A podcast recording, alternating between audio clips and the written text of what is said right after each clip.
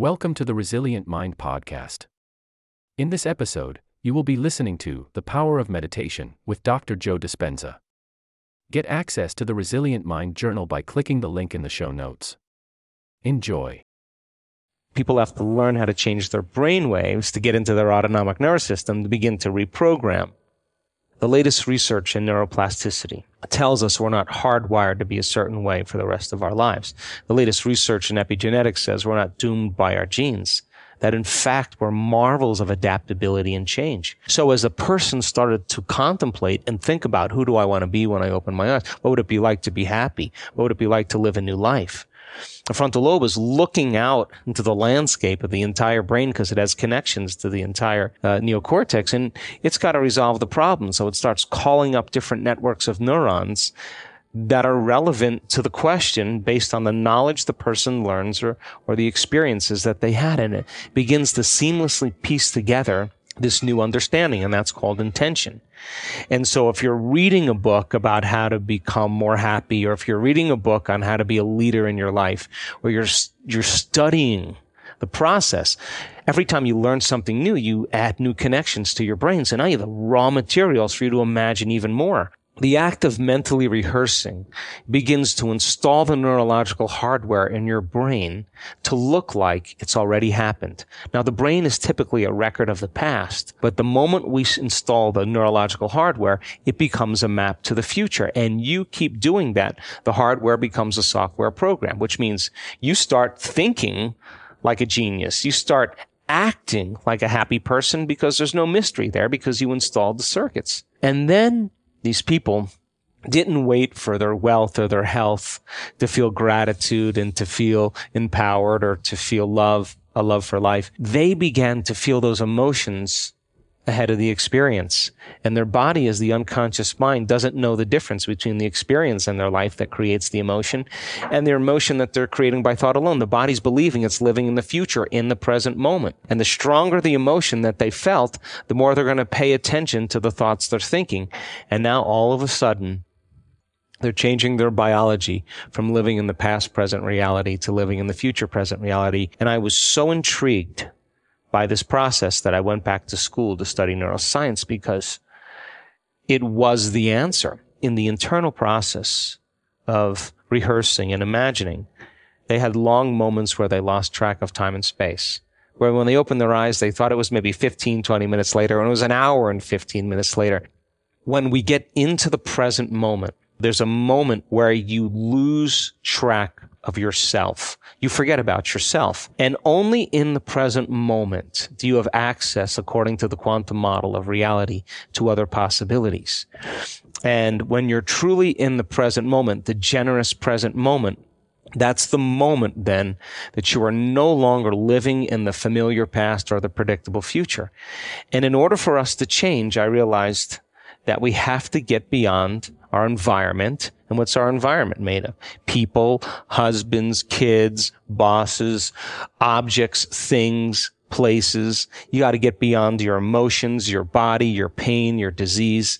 And you got to get beyond this concept of linear time. So when we get beyond our body, our environment and time, we become pure consciousness. And now that consciousness can begin to connect to the consciousness of the field. And all of a sudden I realized that when people are nobody, no one, no thing, no where, and no time, that's the moment. They're no longer a face. They're no longer a culture. They're no longer a skin, skin color. They're no longer a mother. They're no longer a grandmother. No longer a, a doctor or an attorney. They're no longer a, a nurse. They're, they're pure consciousness. And that is the element that we begin to connect to something greater. So I wrote a book about it and um, then I wound up on this documentary called What the Bleep Do We Know? And that became an overnight sensation. And we did all these conferences, all the scientists all over the world. And at the end of every conference, we had panel discussions. And I started listening to the people's questions uh, during those panel discussions, and they asked really three important questions. How do we do it? Which is a good question. How do our thoughts affect our body or our life? Second question, if our personality creates our personal reality, and it does, and our personality is made up of how we think, how we act, and how we feel, in order for me to change my personal reality, I have to change my personality. Why the hell is it so hard to change? And I thought that was a really good question. And the third thing was, what do you do? So I started teaching these Friday night, all day Saturday events and giving people the understanding of brain science and brain waves and the quantum model and showing them pictures of neurons connecting and disconnecting, what neural nets are and how the brain works and what focus concentration looks like and begin to create something where people could really begin to practice at home. And basically I said, okay, well, if these are the four principles that these people used in my first book, uh, to heal based on my investigation. It should work for sick people or normal people. The process is exactly the same. We got to unlearn and relearn. We got to break the habit of the old self, reinvent a new self. We got to unfire and unwire and refire and rewire. We have to prune synaptic connections and sprout new connections. Unmemorize emotions stored in the body. And then we have to recondition the body to a new mind and to a new emotion to stop signaling the same genes in the same way and begin to signal new genes in new ways to pull our attention and our energy out of the familiar past and begin to invest our attention and energy into a new future, to go from the known to the unknown. The model was built and we started doing these workshops all over the world from Australia to Mexico to Colombia to Canada to the United States uh, to South Africa to all over Europe. We were teaching these events. And, you know, to be honest with you, the first year I didn't see many changes. We saw some people get a, be happier, a, a greater sense of well-being but no real breakthroughs. But at the end of these introductory level courses, people would ask, can we teach, can you teach another level? So then I taught a level two. And then at the end of that, they said, could you teach another level? Then we taught a level three. And then they said, can you teach another level? And I said, I don't know anything else. But right around that point, I started having some really profound mystical experiences. Those mystical moments were so profound that I couldn't go back to be Joe Dispenza again. And all of a sudden, I realized that every time I had one of those mystical moments, the first thing that I came to when I came back to who I was was I have this all wrong. Like, like some layer of conditioning. How we're so unconscious to how we view the world. Some layer, some veil was lifted. And then all of a sudden I got very passionate about the mystical. And so we started teaching a level 3.5. And then right around this time, all of a sudden, people started sending the emails in. My God, I was diagnosed with this condition. I was trying to get this job and I changed my energy and I changed this and I started doing the work and my body's healthy. Here's the blood tests. Here's the scans. And all of a sudden we started seeing that it started to catch on. And so I wrote my second book called Breaking the Habit of Being Yourself. It was a great success and, and there was a great meditation in there and a how to. And, uh, and I watched, I watched many people right around this point uh, start to make really profound changes in their health right during our events. So we went from a level 3.5 to a level 3.5 pi, and we started seeing spontaneous remissions right in our events. And all of a sudden, I knew that I had to change everything. So then I gathered a team of scientists and researchers and said, what is going on here? I knew that it was happening in real time. So I gathered a, a team of researchers and scientists and we started measuring started measuring brain waves. We started, we've done over 8,000 quantitative scans on the brain, measure people that come in, that came into our event. We started doing four and a half day, five days events so that we could have people for a substantial amount of time measure their brain before they came. At the end of four or five days, measure their brain at the end. And I would say, I want to know the changes are not just in their mind.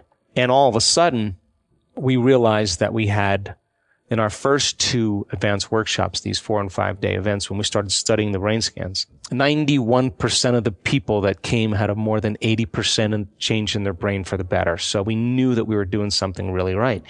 And then we started randomly selecting different people and we started studying their brains when they were going through the process of internal change. In other words, in real time, I wanted to know what those elements were that allowed the person to connect. I can tell you that the personality doesn't change the personality. I can tell you the ego doesn't change the ego. I can tell you that matter takes a long time to change matter, that the brain takes a long time to change the brain. Only when you become pure consciousness, that consciousness is the phenomena above the brain and matter. And we started realizing that when people are stressed out or they're emotional, and they start analyzing themselves and their lives within some disturbing emotion, they make their brain worse every time, not just once or every time. So we did over um, 5,000 HRV scans on the heart because when you're stressed out and when you're impatient and when you're frustrated, the heart beats out of rhythm because it believes that there's a predator behind the corner here, or you're worried about the next thing that's going to happen. You're you're switching on the survival centers, and so it takes a clear intention and elevated emotion to begin to affect matter and the nature of reality. So you got to open your heart. And I wanted to teach our students how to make that a skill. And we could measure them when they do it. And when you feel gratitude and appreciation and love and kindness and care, your heart starts beating in rhythm. It starts beating in a coherent pattern. When you start getting beyond matter and bodies and people and things and you take your attention and you open your awareness to space, to nothing, the brain gets super coherent. We've measured it thousands of times. And so we just got better at teaching the process and our students can create brain coherence and change their brain waves in four seconds, five seconds, nine seconds, 12 seconds, 15 seconds. They just, know, it's a skill. They know how to do it. And, and when I say go into heart coherence, they know how to do that. They can, they can do it for 45 minutes. And why is it important? Because so many times in our life we go unconscious and we disconnect.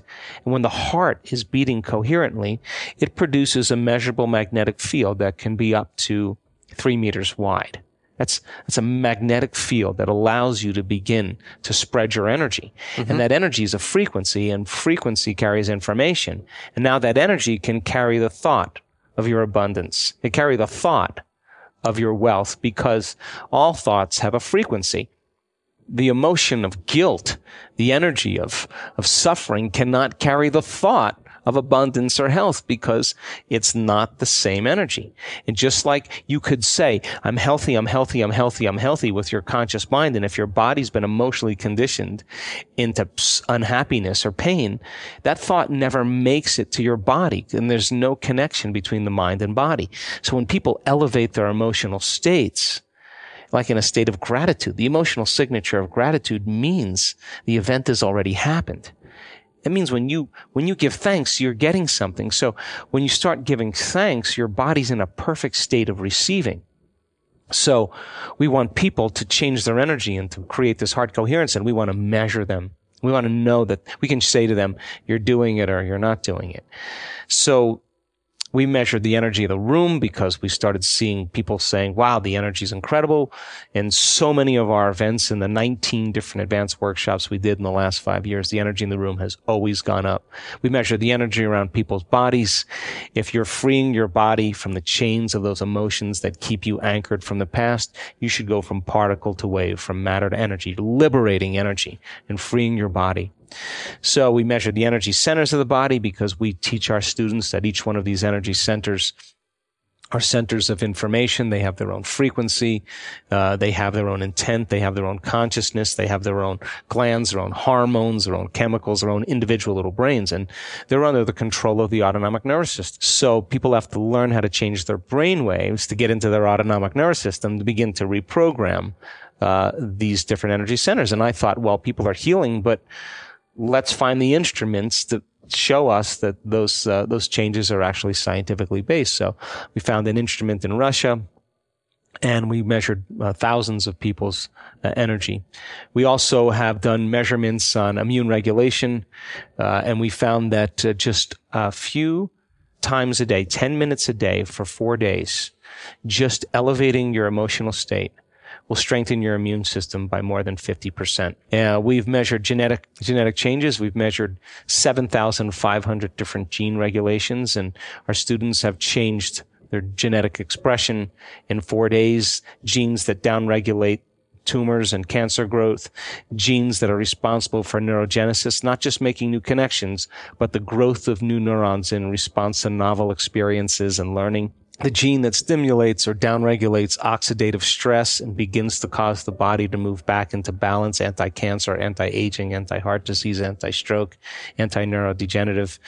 The gene that activates stem cells to go to damaged tissues and repair them.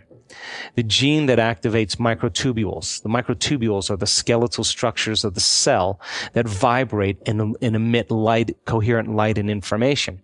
And when cells are diseased or out of balance, those different harmonics are causing the cells to emit different frequencies and the frequencies can't carry the information and that's what causes the cells to begin to break down. Well, we know we now know that the microtubules, the gene when the microtubule gets signaled, that they're resonating at a greater frequency.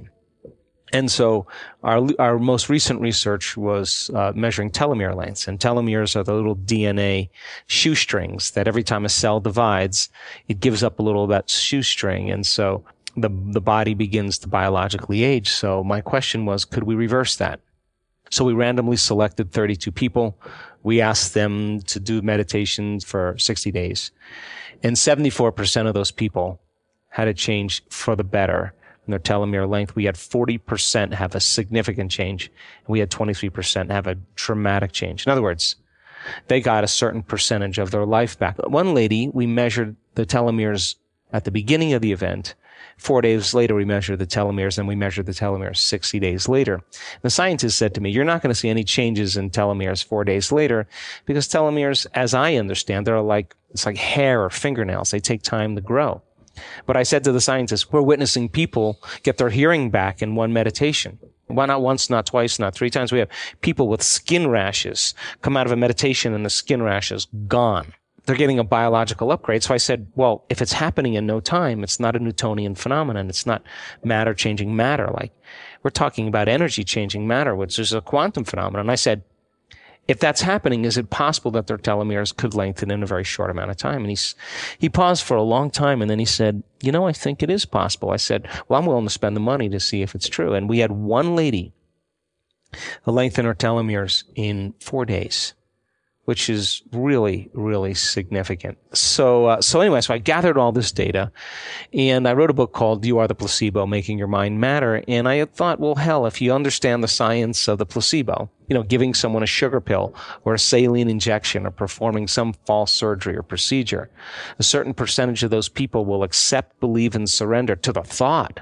Mm-hmm. that they're getting the real substance or treatment, and they begin to program their autonomic nervous system to make the exact pharmacy of chemicals equal to the substance they think they're taking. Now, that's not light dinner conversation.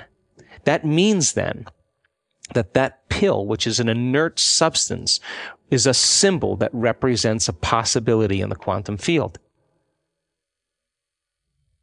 Thank you for tuning into this episode.